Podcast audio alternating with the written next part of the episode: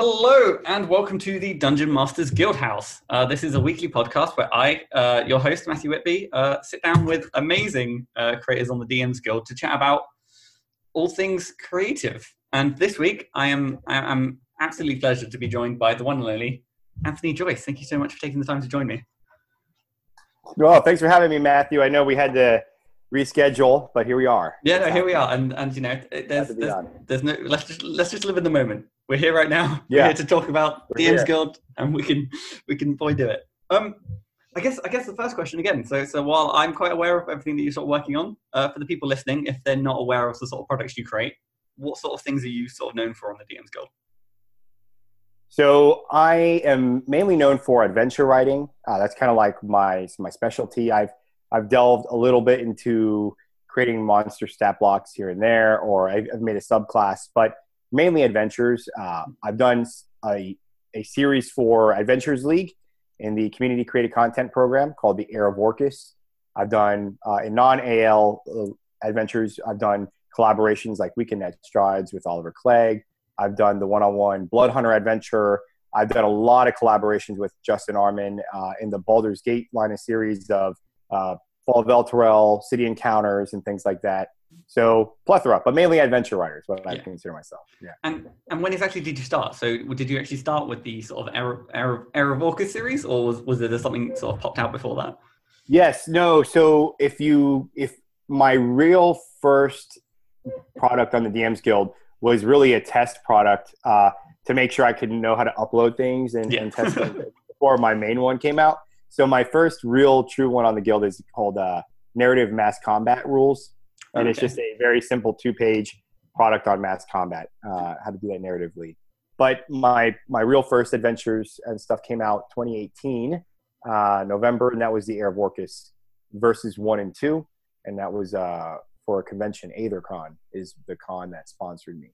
Uh, since then, here we are. You know, yeah. I've been putting them out ever since. No, I see. see I think what's, what's kind of fascinating is, especially like looking at your catalog of titles, is is there's there's like, I, I, it, it's hard to see. It's like you you have a, a, complete range of adventure writing. So obviously you have the official sort of like um, Adventure League of Orcus writing a whole. Uh, was it like a, a quadrilogy? What would you call like a title that's for it? It's up to we're up to we're up to verse four right now. Yeah, yeah. Um, so. and and so you have have that thing where obviously it's like you're working within the Adventure League's not restrictions but their guidelines and the sort of um, yeah uh, what they have. Then on one side you have uh, the Blood Hunter, which is writing for uh, like one on one, one DM, one player, which is a whole other beast in itself and then you also throw in yes. uh, what is it uh, weekend at Strahd, which is like I, am curious about like there's so much I could ask about any of these three products, but is it all right if we kind of like almost like dig through them one by one? Sure. Yeah. So, absolutely. So I'm curious then. So like, what what, what were the sort of uh, when it came to the Heir of Orcus, as especially as you like your first product, what what was the sort of like driving creative force behind it? When when did it start? What so um, the Heir of Orcus, when I first did that, I, I wanted to write. I was doing a, playing a lot of Adventures League. I saw the community content program. Um, this is in the earlier stages of that, and I said, you know, it'd be really neat to make an adventure that I know people will play because you know AL they're going to play at conventions, they're going to play. So I, I was kind of like guaranteed I knew people would play it.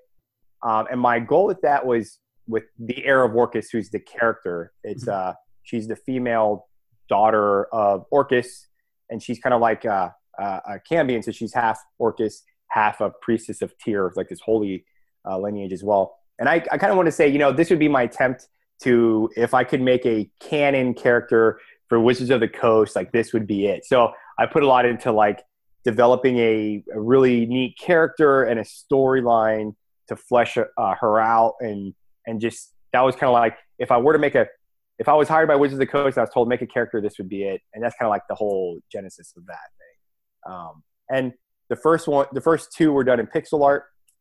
I thought that'd be kind of cool to like do the old retro video game vibe. And then verses three and four um, are a different art style, uh, very high production quality.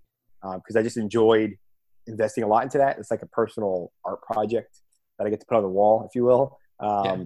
So, so that's the the idea with the Heir of Orcus series. So I, then I'm curious. Then. So so how did you find like so as as your sort of first attempt of like writing uh, adventures? Uh, was the process of uh, working within this sort of like adventure league format was how how did you find that? Because obviously, I think was this was this still with what season was this? Was this still uh, season eight? That was season eight, the beginning, the beginning of season eight. So uh, I will say this to, to newer writers: if uh, I actually found that starting with an Adventures League product was better to hone me as a writer because I, I was given the closest thing you can get to writing like officially for Wizard of the Coast is mm-hmm. Adventures League and you have two components in there. You have the actual seasonal storyline Adventures League adventures, which mm-hmm. you get selected for, um, and that's very prestigious. And then you have the community content program that allows you to to build adventures within the Moonsea region, but you have to be sponsored by a convention. Um, and that's like the next tier. But it's still really you're following the guidelines, you're following all the uh, requirements.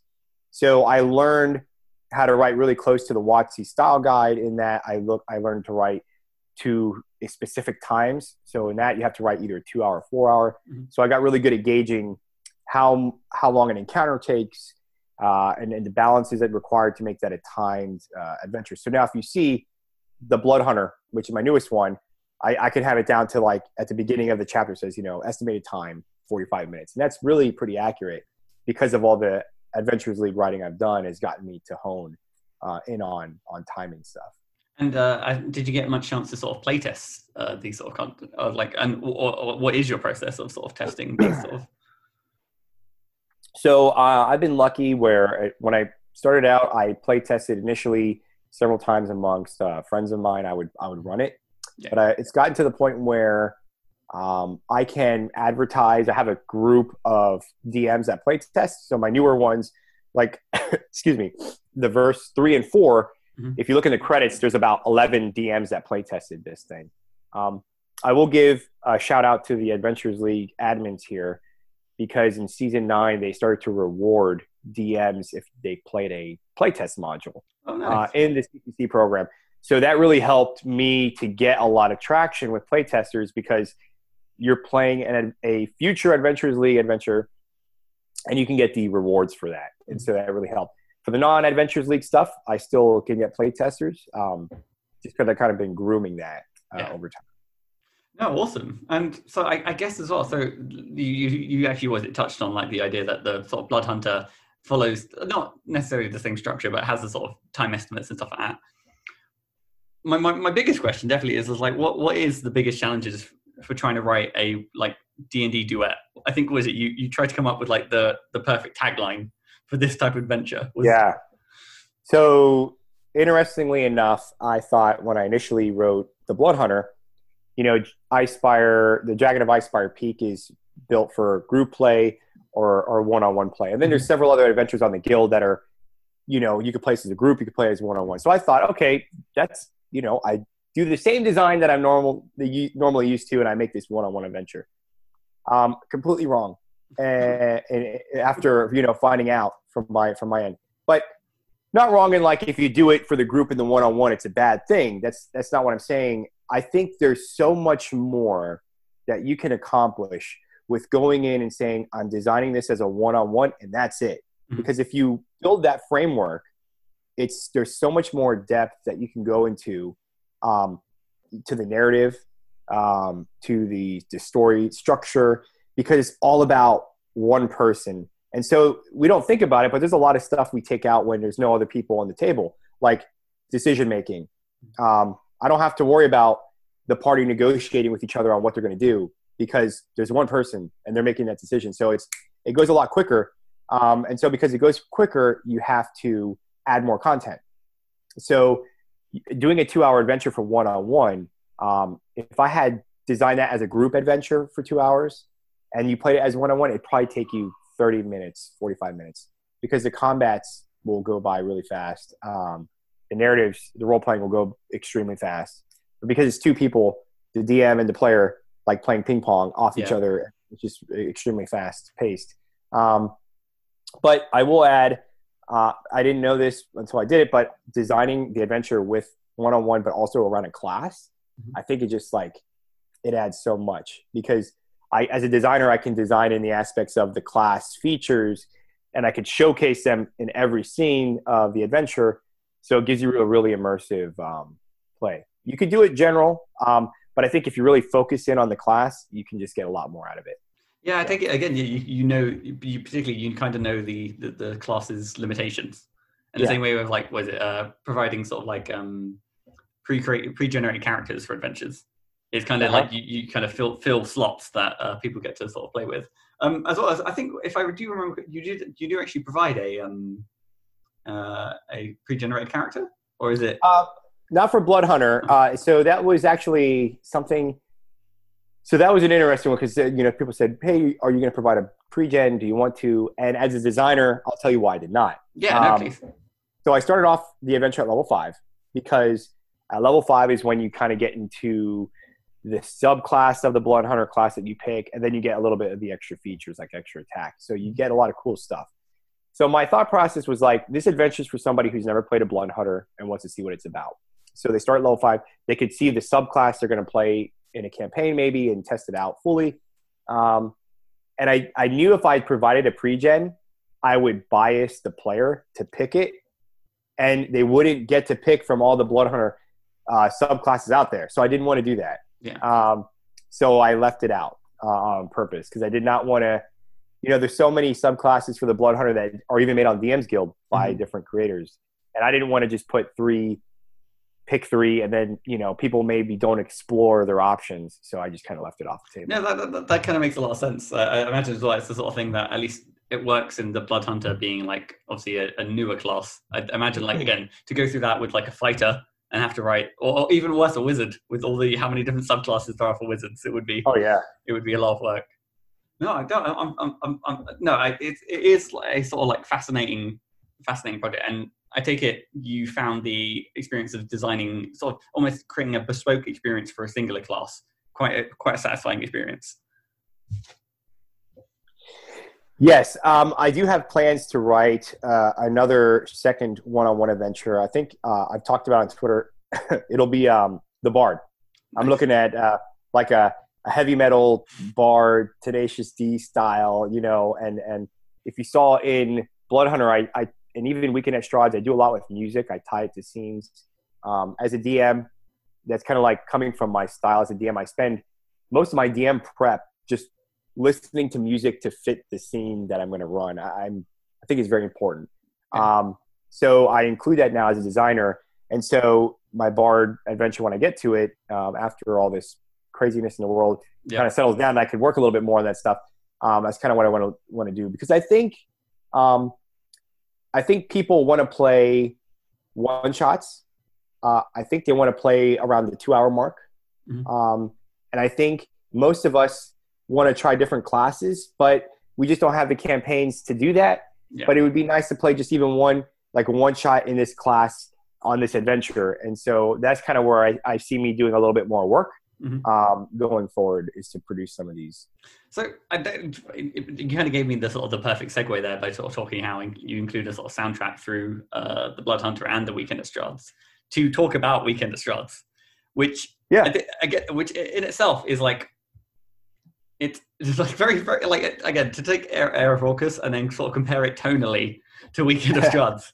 it is almost at like two ends of the spectrum. Um, how did you find sort of like yeah. writing that sort of I don't know, I'd like I don't want to call it a fever dream. I mean, a fever dream in a nice way. well, um, I think what I'm beginning to recognize is the demographic of players uh, in our community. Right, very diverse. You have a very diverse range of players, um, all sorts of orientations, genders, ethnicities, um, and and also our age gap has really, uh, you know, really widened. It's you know people in their seventies, it's people in their teens, and um, what I started to notice was this middle group. Um, people just want to have a party; they want to have fun, um, and so Weekend Strahd's was like, I want to make a, a, a one shot where if you have friends that have never played Dungeons and Dragons before, uh, you can bring them over to your house. And say, hey, look, we're just gonna play this. You know, give me a chance. We're gonna I'm gonna run Dungeons and Dragons. It's gonna be a great time. And it's just it's a party at your house. And Uh, and the same thing, like finishing Curse of Strahd. That's a very serious, like, it's very oppressive. It yeah. can be very dark. And so you beat it, and this is like, uh, hey, we beat Strahd. Let's have a party. And uh, I actually did that when I made Weekend at Strahd's. It was actually at the end of my Curse of Strahd campaign. We killed Strahd, and then we ran that. I, I was designing it. We play tested it. Yeah. Um, and so then you have the 80s, which is just so awesome. You know, uh, the music, uh, the vibe. So we, you know, I packaged that up and I reached out to Oliver and said, hey, uh, he's the, you know, Ravenloft guy, right? And mm-hmm. so we kind of talked and we we put this thing together and it became a party, you know. It's just you go, you bring stuff to drink, you're drawing Frankenstein pictures of Ronald Reagan, you're listening to music, you know, and uh I thought it, I think there can be uh, audience that wants more of that type of like one shot party adventures. So, I, I, I, so what was the what was the particular like process of like when you came down to sort of write Weekend at Strahd's? Was it just the case of like you just you just like was it easier to sort of fall into that sort of like party style of writing because it almost feels like it's yeah it, it is writing in like a completely different style. Um, it is. Uh, I think it depends on you know the creator's process. Mm-hmm. Um, mm-hmm. For me, um, you know, everybody. I, Justice Arman, for example, uh, who I collaborate with a lot. I see his process, and he's very organized. Like he'll, we're gonna write this adventure or this product, and he'll have like this, you know, extensive notes of like every little thing, and it's almost like the whole thing's written, pre-written in a skeleton form, and you just plug in and, and build the meat. Um, he does that with his sessions too. Like when he DMs, he'll show these are my session notes. It's almost like five pages. So you have people like that that are like very particular and organized. Uh, and, but my style is like the opposite of that. I don't do any outlines for any project I work on, okay. um, which is weird. I know yeah. for some. Well, I mean, uh, yeah. what I what I do is I find a tone. So Heir of Orcus has a very specific tone. It's it's dark. It's serious. It's it's uh you know there's a lot of evil in it and scary stuff. Um, Weekend Strahd is very fun, vibrant, 80s, uh, and even uh, Blood Hunter. It's tied to Witcher and Mandalorian mm-hmm. vibes. Uh, this this hunter. I go on Spotify and I listen to music for a week or two before I even begin writing, and I'm just like, I mean, it's just on loop of like the music, and I'm getting the tone and I'm feeling the vibe, and that's kind of how I get prepared. Is I let the music. I, I have to identify what's the tone and then I try to link it to music, mm-hmm. and I just listen to that, and then it helps me to envision what it looks like, and then when I start writing on the paper, it just kind of like flows from that. Um, so, so I, yeah, I'm, I'm fascinated by that that sort of process. Like, when when did you exactly discover that like your writing style is so sort of linked to sort of tone and music? Was it just you've always sort of been this way, or? Um, I never knew. Uh, like it wasn't like when I first started writing that that, that I did that. Mm-hmm. Um, you know, I, I, think it at first was subconscious, mm-hmm. uh, but it came, I think, from my DM style. Like, because I started, I was a DM before I was a designer. Yeah. And when I DM'd, again, I would sit before the session as I prep it, and I would tie it to music. Cause, and I use Roll Twenty. This is really where it comes from. I'm an online DM because uh, in my military I move around a lot. I can't really. I never had a home group. So in Roll Twenty, you have a jukebox that has music. Uh, okay. And so I'm a very visual. If you look at all my products, they're very visual. There's a lot of maps. There's a lot of beautiful art. Again, when I'm uh, an online DM, I used pictures and maps to show the scene. Um, you know, I'm not hand drawing it on a placemat. Mm-hmm. So to me, the image with the music said everything. Yeah. Um, and so when I started to design adventures, you see that come out where all my products are very you would call them high production value, but it's really because I I'm a very I want people to visualize it. Um, I come from that online DM school of you show stuff to the player, uh, artwork you're not drawing, yeah. um, and then the music. The music tied that, and so as I designed, I took that same DM prep style and and uh, it just evolved. No, that's no, that's that's really sort of fascinating to hear. You um, talking about, you can definitely sort of see how, like, at least with my style, and as you sort of mentioned with Justice, that yeah, no, I think the style I write is very much like how I prep for like uh, D and D. It, it, it, it's just it, I hadn't even thought about it, but that's that's kind of naturally just how how I guess our brains work in, in that way, and it's kind of fascinating Yeah. to see how your work is influenced by the way that you DM on on sort of like roll twenty. Oh. Yeah, I mean, because you know, there's a lot of creators I talk to that they're like, I don't get your why. Like, why do you have all these maps and what do you do all this art? But we start talking back and forth, and we realize, you know, they're and I get it. Like, I go to conventions now, and I totally get it. Uh, like the Dyson Logos maps. When I go to conventions, DMs are drawing on a placemat, and they're drawing very uh, austere type graphics. They're just used to just the squares in the empty room, and they describe it. So it, it's funny because you do. Ch- I think as creators, we evolve from that because you start off as a DM, a player, then a DM, Yeah, and then go to the design. It's like an evolution, you know.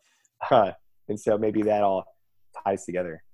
no, that's that, no, it's it's it's it's kind of no, it's it's yeah, like I said, it is kind of kind of fascinating. So I, that kind of does bring me around to my, my my sort of next question. Then is like throughout the process, then is is the sort of like the sort of like listening to music for a week is that your favorite part of the process or is there something that you sort of like find most satisfying Um, I love, yeah, I love the visualization phase because I'm seeing it come to life. Mhm. Um, I love, so I think my favorite part is the developing the idea, the tone, the concept, the theme, and tying it together. Um, I find that very enjoyable. And then as I write, um, I really enjoy that. I will say, I think I'll speak for myself. At the end, I'm almost like I want to kill the the adventure. You know, like if there was a bathtub I could drown it in, I'd, I'd bring the adventure and I'd drown it. you know, but like because you know, and then you finally get over the hurdle of you're done. You know, you you get into editing um, and whatnot. Um, but I will say uh, another part of the favorite process that I have is is just working with others. Um, if you look at my any of my products, my credits page, um, I don't have a solo product that like just is me. Uh, Mhm. I don't. I think that a team is is extremely important. I think they add a lot of value. I think I learn a lot from them, and uh, working with people that are not like me helps me to grow as a creator. So um, that's also a, a part I highly value, enjoy, and I would recommend others do as well. Is seek out working with other people um, So, because you'll become better for it. that that that that that, that feels like a, a sort of good question to sort of pin on with because you do have you you like you've worked a lot with uh, both was it Gordon and Justice a fair bit. Um, Yes, yes. I'm- Mhm. I'm curious, how do you find the sort of the process of having almost like a, a consistent team? I was actually I was actually full time team, but that's but so Gordon, um, if you look at my products, I think every product, uh, starting with the little astronaut, that's like the little kid, Yeah. three year old adventure. Um, it's a one on one, believe it or not. I didn't think about well, Uh, we spent all this time talking Uh, about Blood Hunter when yeah. we've been talking about the astronaut. so um, I started working with Gordon uh, very early on there, and he's done.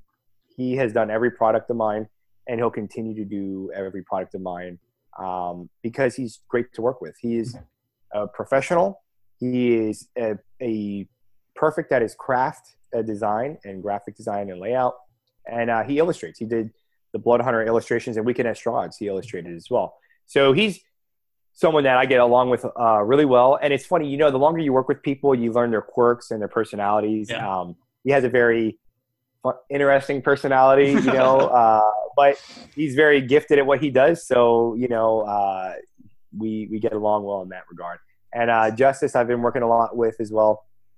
Um, he brings a different set of uh, skills to the table. Um, again, he's very organized, very methodical, uh, and, and whatnot. So he helps refine things a lot and so I enjoy working with him. And I think uh, it's good to build these core teams up because they're they start off as just like collaborators, but then they become friends, Yeah. and then you have like these uh, these friendships that go, you know, and you can translate to anything else just outside of D and D or, or even in D and D.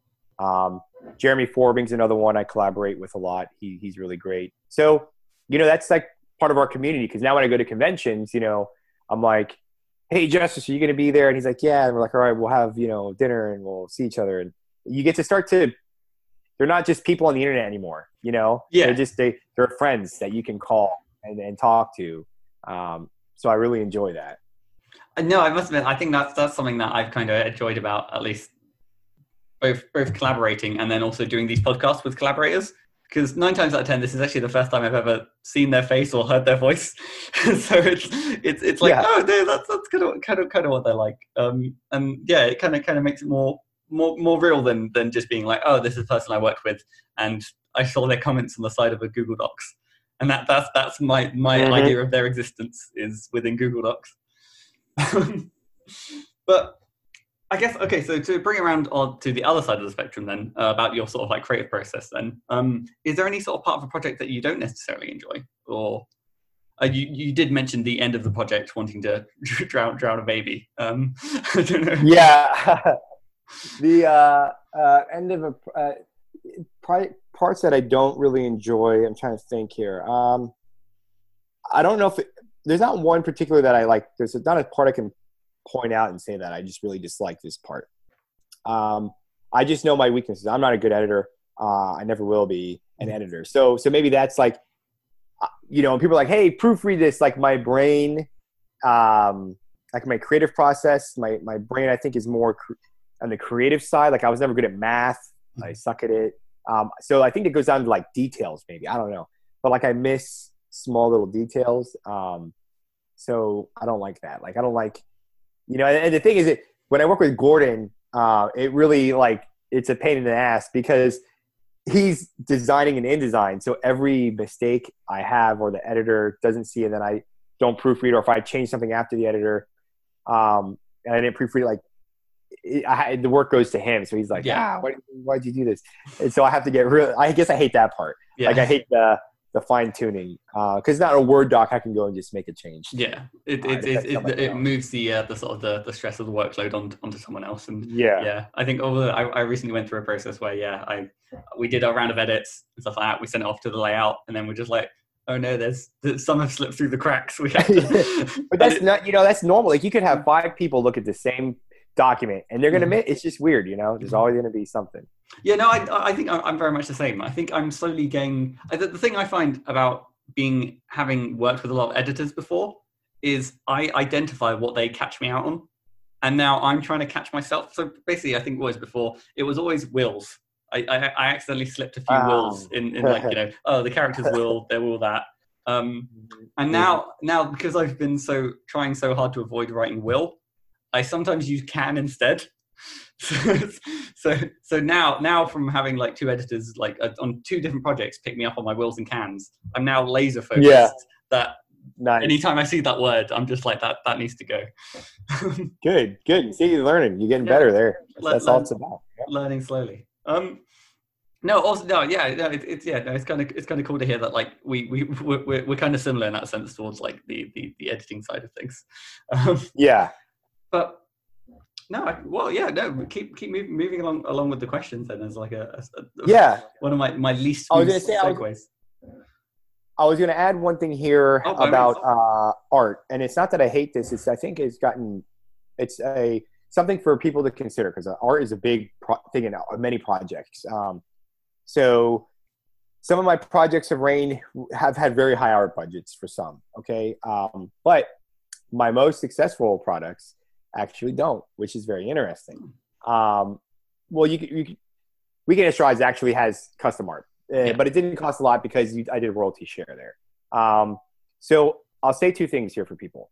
If you work with artists or people that can illustrate and you have a consistent record of producing results in terms of your products sell, you can make the case to share royalties, I believe. Uh, because in the end, when you do it, um, the royalty share actually, in my case, had, I've, I actually pay them more with the royalty share Mhm. than if I did a flat payment for their normal commission rates. Okay. So I think uh, if you're out there and you're a writer, designer, get your portfolio. And when it starts to become very, you know, solid and you have results, go to artists and, you know, say, hey, I here's my proven results. I can play it, pay you flat, but if I paid you, you know, 10% royalties, you're probably going to make more Yeah. in the long run. And so you can do that. The second thing I'll say is um, the Fall of Elturel uh, is a prime example. It's a beautiful, like, top shelf pro- looking product, right? Yeah. Um, the art budget for that, I think, was a was a hundred bucks or less. Um, because I learned there's a lot of you know everybody's like, where do I find art? Where do I find maps? So two things: uh, Shutterstock I use all the time. Uh, you find great artwork there, commercial license, and they're about ten dollars a pop. Uh, and the second one is a lot of cartographers have Patreons, and you pay them 15 to 20 to 25 bucks a month, give or take the cartographer, and you get access to their entire library of maps. And they're like Elven Tower, Miska Fredman. Uh, you know, there's there's a there's a bunch more out there uh, that you can get these quality maps for for just a, a Patreon, you know, monthly subscription. And so that really helps bring down the cost. So at first, uh, I hated spending money on art. So there you go, the process. I hated spending all the money on the art, but now I found out how to reduce it uh, tenfold in some cases and uh, make really great stuff. So, and that's where the graphic designer comes in. That's the last piece. I learned a graphic designer can, if I'm told I have two options, huge art budget or huge graphic designer budget, I'll pick the graphic designer any day uh, because they tie everything together. Yeah, uh, no, I was going to say. So I think I think it's, it's, it's kind of fascinating as well. You sort of see the, almost the, the arc of like creators as they go through the process, and obviously they build up their catalog and be able to sort of like you know either have a larger art budget or sort of bring more people on. Um, yep. That that just just from from doing going from the process of doing layout yourself to getting someone on board to do layout, it, it does it almost feels like night and day uh, between the, the, results and how every part of the document sort of flows. Um, also, like was it most most sort of uh, graphic designers or layout artists, their ability to necessarily not even if you don't provide art, they find the filler art for you. Um, and they could yes. just they, they, they, they, they again rather than uh, either like either one of us going through Shutterstock and try and find that right that perfect image of like a sunset. They've already got like I don't know three yeah. three other libraries that have like I don't know just just the, the perfect images. Um, yeah. No, it's no, yeah, I no, I understand. I, I I agree with that. I think, and I think that's another thing as well. Is like it's it's it's as as people starting their career in, when it comes to writing on the DMs Guild, it is always that sort of like balancing act of like, okay, well, how much do I want to commit to? How well is this going to sell? Because unfortunately, you can't really can't really predict how well your first a few sort of books are going to go. It's either it's just just the nature of it. yeah, it's a crapshoot. Yeah. yeah, it's a crapshoot, you know. Mm.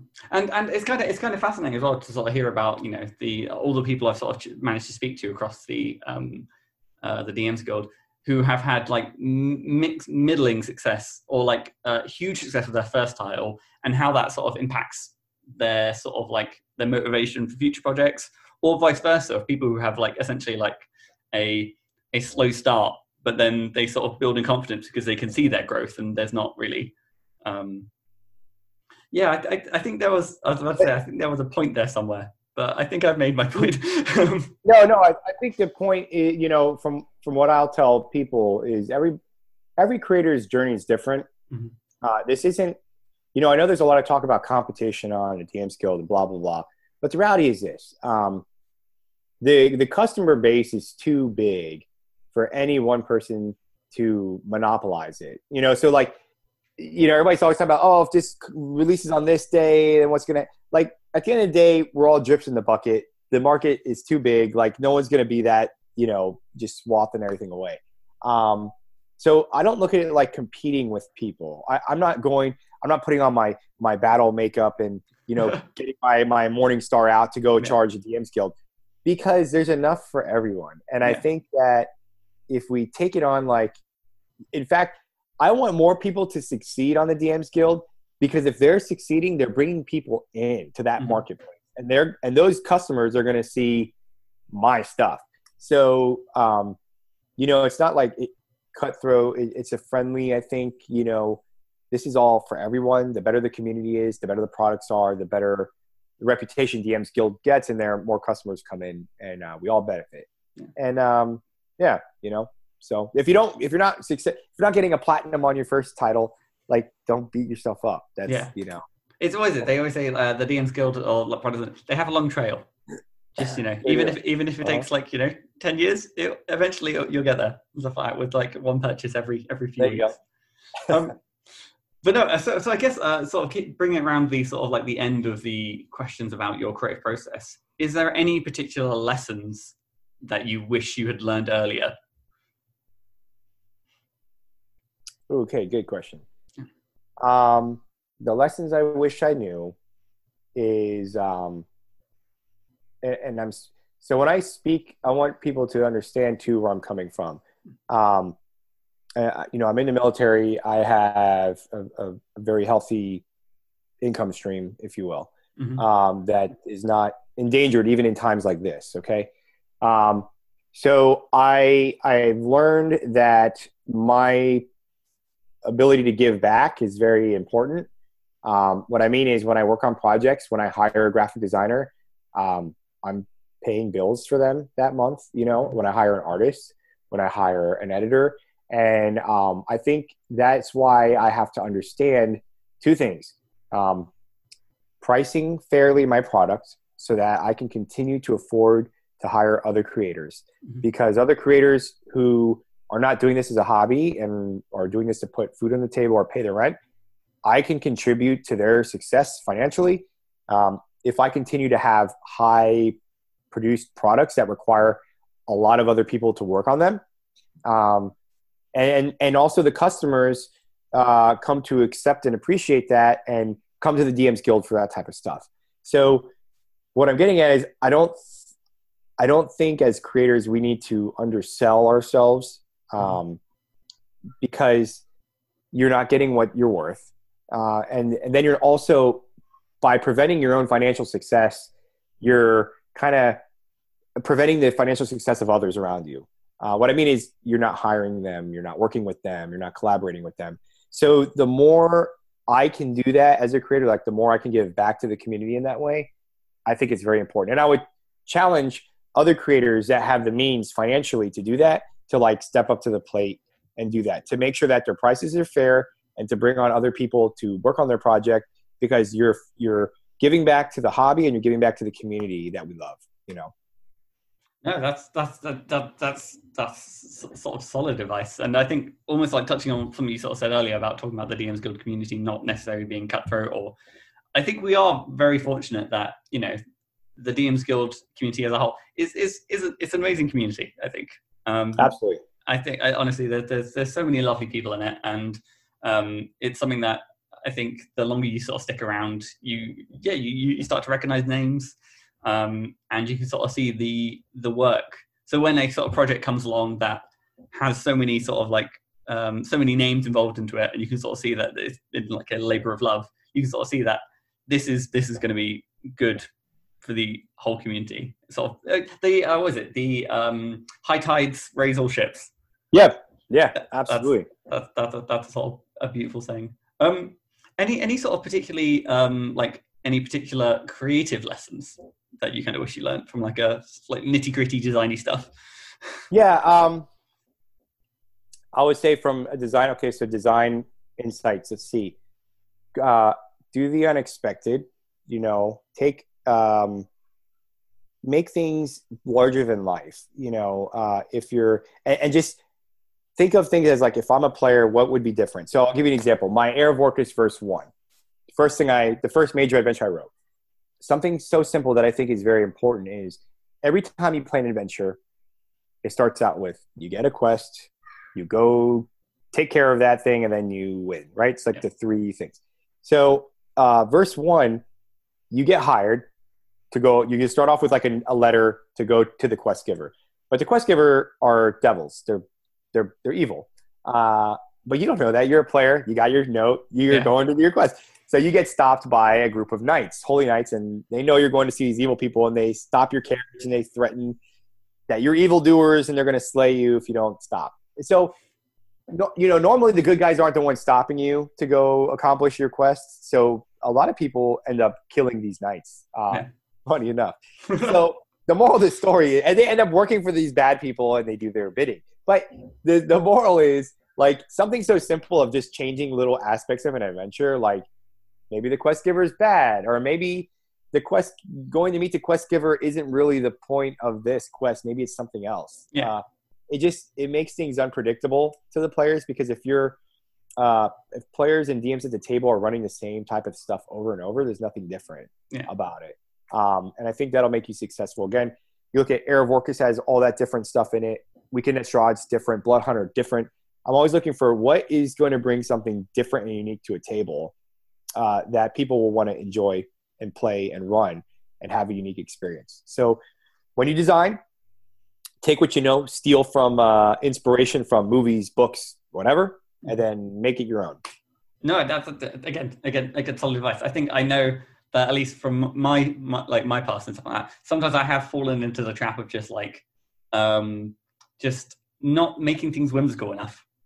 You know, uh, using sort of like uh, sort of you know uh, exciting locations, exciting characters, but then um, I could like placing them in a manner when I could place them in a manner, or maybe you could put the manner on like a I don't know, like a, on like a on, on the edge of a hill that sort of every three three hours there's a storm that rolls by. I don't know, like we're in we're in we're in a, we're in a fantasy world. We can do anything. We want to make, yeah. make things exciting and stand out. Um, but that's something that you know uh, I've I well, I think I've learned. Uh, we'll see. We'll see how things go in the next few months or so. yeah. No. I mean, hey, look. You know, obviously you're doing you're doing great stuff, and and you've talked a few times in here the lessons you've learned and, and we all that no one starts out like hey, I wrote my first adventure. And now I'm hired by Wizards of the Coast, and look at me. Like that's just not reality. You know, they, you look at like MT Black. He started in 2016, and he put out like he was just pumping stuff out. Boom, boom, yeah. boom. So, I mean, even if you look at our best creators, they don't start off, you know, where they're at now. They, they, they. There's a journey. There's a quest. We level up yeah. as we go along, and then and we so, find out the quest giver's evil, and then yeah, there you go. There you go. yeah, I mean, I've been bamboozled. Uh, uh, yeah. No, awesome. Um, no, uh, no, yeah, no, uh, all, all, all sort of solid advice, and I think yeah, the, the, the idea that this is, you know, this is this is one, we're all in this together, um, and you know, we learn as we go, and you know, if you can sort of bring people up as you go, it's we're, we're all the better for it. Um, yep. And that sort of actually brings me into the, the, sort of the final set of questions, which is all about you know looking ahead and you know the the DMs Guild community as a whole. Um, you mentioned that you're doing this um, sort of like um, uh, Jack Black inspired uh, one-on-one bard. Um, do you have any sort of like other sort of like dream projects or things in, in the works that you're working on? Um, that that you're happy to share. yeah, yeah, yeah. So I'll, I'll be honest. You know, everybody has different motivations for doing what they're doing.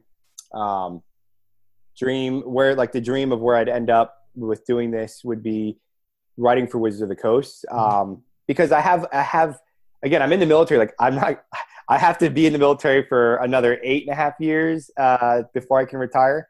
So and get my pension. So I'll be doing that. Um, so yeah, so dream job would be that you know working for Wizards doing uh, what I mean working probably as a contracted free you know freelance writer yeah. or something. Um, and then uh, I am currently working on a pretty big project right now that's hopefully going to come out this month uh, by the end of April. Uh, we will announce it. It I, I, that's the one I'm working on with Justice. I think he's mentioned that before. Uh, Gordon's on that one. Jeremy Forbing, and there's a few other names which will be surprises that we'll announce uh, soon. But uh, that's been a, in the works since January. Excuse me. Um, and I am right now also working on another Adventures League uh, nice. community created content, which will premiere in the fall, hopefully. Um, so that and then so outside of that, that's kind of currently what I'm working on at the okay. moment. No, exciting. And then I, I imagine are you the sort of um, like the sort of creator that kind of likes to keep one project on like like one main project on the go at any time, or are you like do you like to juggle like a lot of plates? No, I'll only have two projects maximum. Yeah. Uh, Usually it's one, very rare. Like if it's two, it's like overlapping. Like this one's ending, it's in the final stage, yeah. and then I have the other one I'm starting. But I, for me, it's just one at a time. Uh, that's all the bandwidth I can really do. Again, military, uh, father of three, married. Yeah, no. You know, I gotta, I gotta, I gotta make sure I'm successful in all aspects of life. I don't want to just be like the deadbeat dad who's good at DM's Guild, you know, because uh, well, no, I want to be kind of, I want to be good at everything. The, the, the, the, sort of the quality of your products that's come out, they they definitely sort of do have that sort of like labor of love, and that sort of like yeah. you know, they, you, when when you are working on something, it is your like sort of full dedication of the hours of the day that you have available to dedicate towards it. Correct. Correct. but no, so I guess um, No, awesome. So, so, so basically, we uh, the the inspiration is to keep an eye on on this space for the end of the month for something exciting. Um, Yes. And then, do you know? So, I, I I don't know how it exactly works with um was it community created content for the Adventure League? Is is it's premiering in in sort of fall? Is that So- the case of like you're not allowed to say anything necessarily about it, or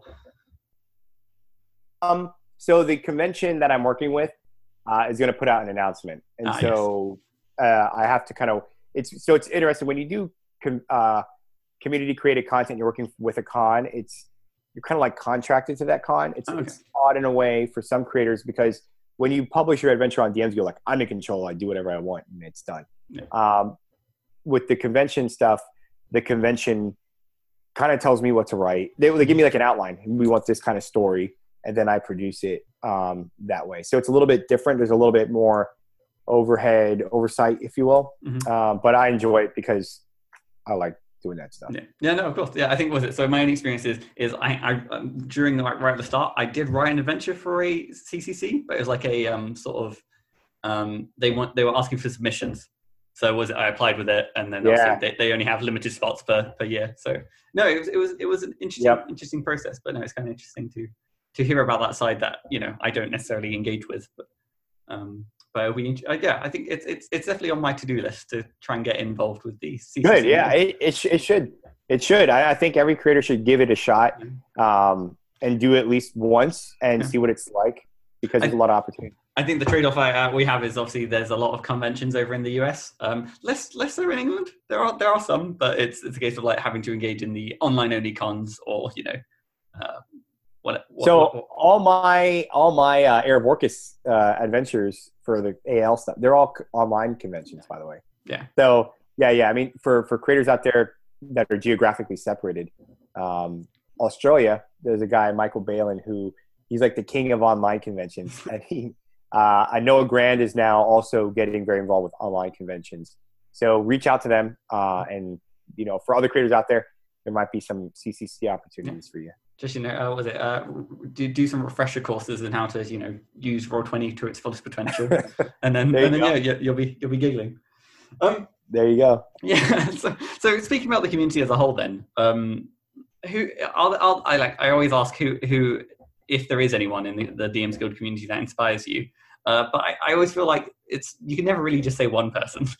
it's it's the case of like there's there's so many great people. But were there anyone in particular that you wanted to sort of like shout out and Um, so I'll kind of do buckets, yeah, if no, you will. I'll do buckets of people. Um, I really admire the DMs Guild uh, Discord community uh, advisor uh, admins. Yeah. The admin team uh, puts up with so much extra stuff that like they're not getting paid to do that, and they're Mhm. just kind of like overseeing this community on Discord uh, that's thriving and brings in a lot of new creators. I think they deserve a lot a shout out.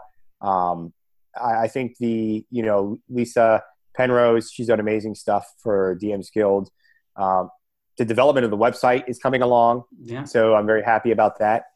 Um, I think the the Guild Adept program is is something that gives my, me uh, an aspiration, something to aspire to. Yeah. Again, uh, uh, I just do this because I, I enjoy it, and the WotC is kind of like the lane I see myself staying in.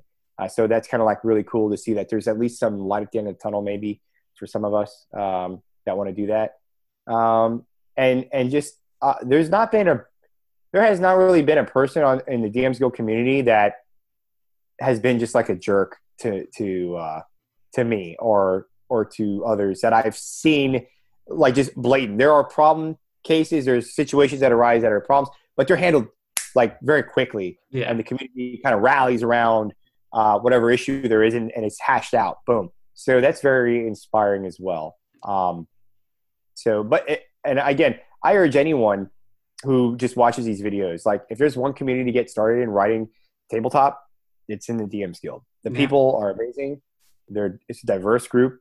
Uh, there's not like it's not just like you know a, a bunch of people of one type of thinking. It's it's just a plethora. It's a garden. So uh, and Yeah. and there are like so many nice nicer ways. Like again, with as the community continue grows, is there there are so many people when doing con- like efforts to onboard new creators. Um, looking at like was it the RPG Writers Workshop? Um, there is um, I know uh, was Adam in the community does things where like he tries to bring bring in as many first time writers onto like a project each time.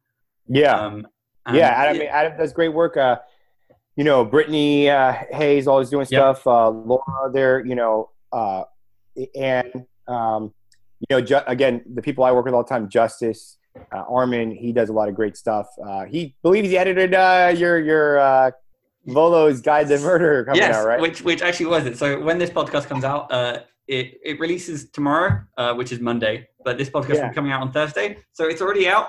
Um, already a platinum bestseller. Oh, it's out. Yeah, go I buy it. yeah, I will. Uh, I'll, I'll, make sure. I saw it. It was beautiful. Yeah, thank you very much. Yeah.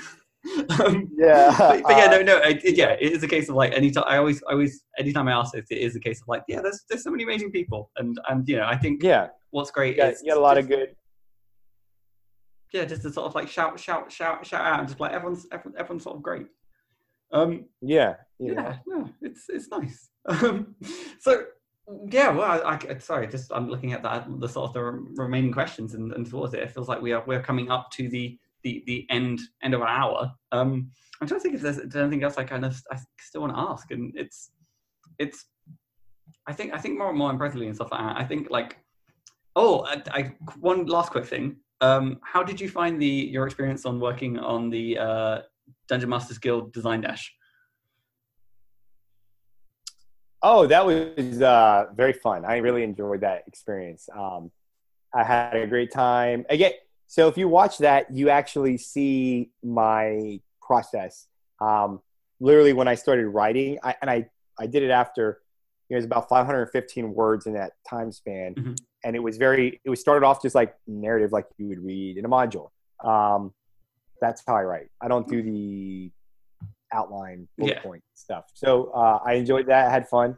And uh, Mackenzie, it was a tough fight. I, I was going hard yeah. on Twitter to like, you know, uh, get the vote out, but she crushed, she crushed me. So kudos to her. Um, yeah, she she deserved that win. She really uh, did well. No, it's, it's kind of fascinating. Like especially like it's it's it's such such a such an interesting idea. And every was it every every fortnight when it sort of like pops up, it's always like this is this this is this is awesome to sort of see where you know uh, creators come in and just sort of flex. I don't know if flex is the right word, but just sort of, you know. Um, oh yeah, it's a great. I think it's a great uh, show. They should keep running for for the community. It's awesome. Yeah. Well, uh, so yeah, so so with with with that, pretty much all my sort of questions aside and stuff like that. Um, for people who are obviously incredibly um like interested in everything that you're creating and stuff like that, what's the best way for them to sort of keep in track and and stay up to date with everything that you're sort of releasing? So um, my online presence is mainly on Twitter, mm-hmm. uh, and that's at Thrawn589 on Twitter. You'll find me. I have a new website that manages my portfolio, and there's a way to find my Twitter and my email through there as well. And that's anthonydreams.com. But um, what you'll see me do on Twitter, it's usually like 98% all Dungeons and Dragons stuff. Um, I focus on that. I, I'm started to do a lot of community giveaways. Um, using my DMs Guild earnings because I'm like, hey, you know, I'm lucky enough to like. Uh, actually, I'll tell you a funny story. So I, I when I did my first giveaway, I was just doing it to like, you know, hey, here's the thing. But just the amount of people that are like, man, I really wish I could own a Dungeons and Masters guide, or I really wish I could get the, the new Critical Role book. Um, you know, really struck a chord with me, and that's what it. That's why it, it it's a, something that I think uh, other people should consider. Is you know I have uh, all the D and D books, I have all the D and D Beyond books, I have them on Roll Twenty, and to me it's like whatever, I have them. Um, but for other people, that's like a luxury and a privilege, and and and and people, you know, would be would love to have that. So that's where I'm like, you know what, like this DMs Guild money that I get and I earn, like I, it's good. I use it for for stuff uh, for fun to put back into projects hiring people. Yep. Um, I use it to give away stuff to the community. So that's like my way of like, hey, you know what? This community is awesome, and these and everybody deserves to have like cool stuff. And um, I want to see creators in that community thrive, and I want to see people like get products. So I started doing this. So I do giveaways now um, using my guild earnings uh, to just give back, and then to you know hopefully sell. Uh, I generate more products to sell, so I could hire more people to Yeah.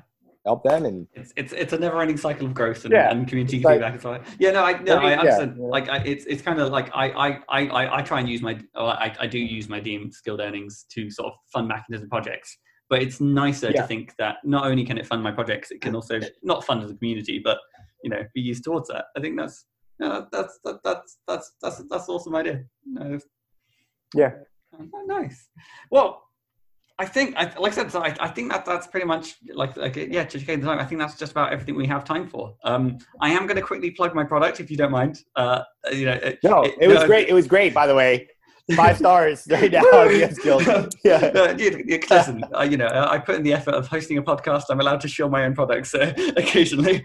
Um, Oh yeah. There we go. Plug away. Uh, but no, so yeah, so the uh, the Volo's Guide to being uh, to getting murdered is now available on the DM's Guild. So uh, that was an amazing project that I got to work with um, on um, Justice with as sort of like an editor and sort of co-author, um, as well as Anne who did the layout, and this is my first time working with a layout artist, which is amazing.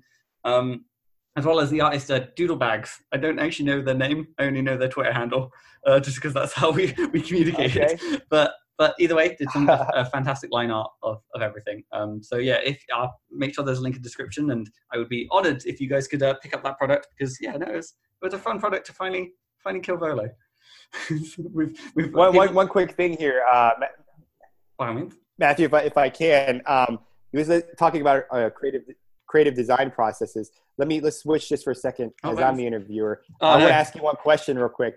So, what is the one thing from uh, that product that we uh, can expect and enjoy? Like, what will be a surprise? for us? Oh, so I, th- I, I think uh, we put a lot of effort into making it replayable. So it's it's it is a murder mystery where there's four different culprits, um, but the adventure can be played four different times with each of the culprits being the killer. Um, so there's a lot of twists and tur- uh, twists and turns. You can throw as many red herrings as you want. There's a bucket full of red herrings. Um, Nice. And yeah, no, is it's, this like a Clue? Is this like a Clue? uh, no, once it's actually not. No, um, no, I, well, you know, um, so it's it's it's very exciting. There's, it's yeah, no, I, I'm I'm kind of chuffed with it because it basically the uh, the funny enough, the idea started on this podcast. I was chatting with uh, was it RP Davis, and we had like a, a runaway tangent tangent conversation talking about how we should sort of take take the uh, DM like the official D and D uh, like characters like Volo or Mordenkainen and just sort of like put them in every adventure because as the DM's good we can do that. We can use like so I was like, yeah, I'm just gonna take Volo and I'm gonna I'm gonna kill him. I'm gonna I'm gonna do it. And lo and behold, it's been done. I'm using I'm using the IP uh, to its fullest. Um, thank you, thank you for that. No, it's, it's it was There the we case of like when when uh, the um, guest asked questions to the interviewer. It's like, oh no, I wasn't prepared for this. Like, I'm, I'm meant to be the one yeah, asking well, no, questions. I mean, I, I'm glad, but there you go. So I'm excited. I'm gonna I'm gonna be picking that up. Or sorry, I already did pick it up. Uh, there you go. time- Yeah. There you go. So uh, yeah, So uh, to regain, regain control, um, I have I have one last question for you, you. Anthony. Um, any any ideas on how to end a podcast? Um, I'm open to. You know, open to I see you've uh, you know you've asked this question right, and Yeah. so um, you know you, the the bold thing is to to say you know look, I'm gonna reveal to you my secret project, right? and then, and then you go back, all do, do, do another, So do another, another sort of hard cut. You know what? That's that's that's pretty good because Yeah. I do have I do have many Yeah. many many secret projects. Um, more importantly, the one, the one. Actually, hmm, I'm trying to think of like which which which one do I want to spoil? Uh, either way, it's really important. It's it's it's one big part. It contains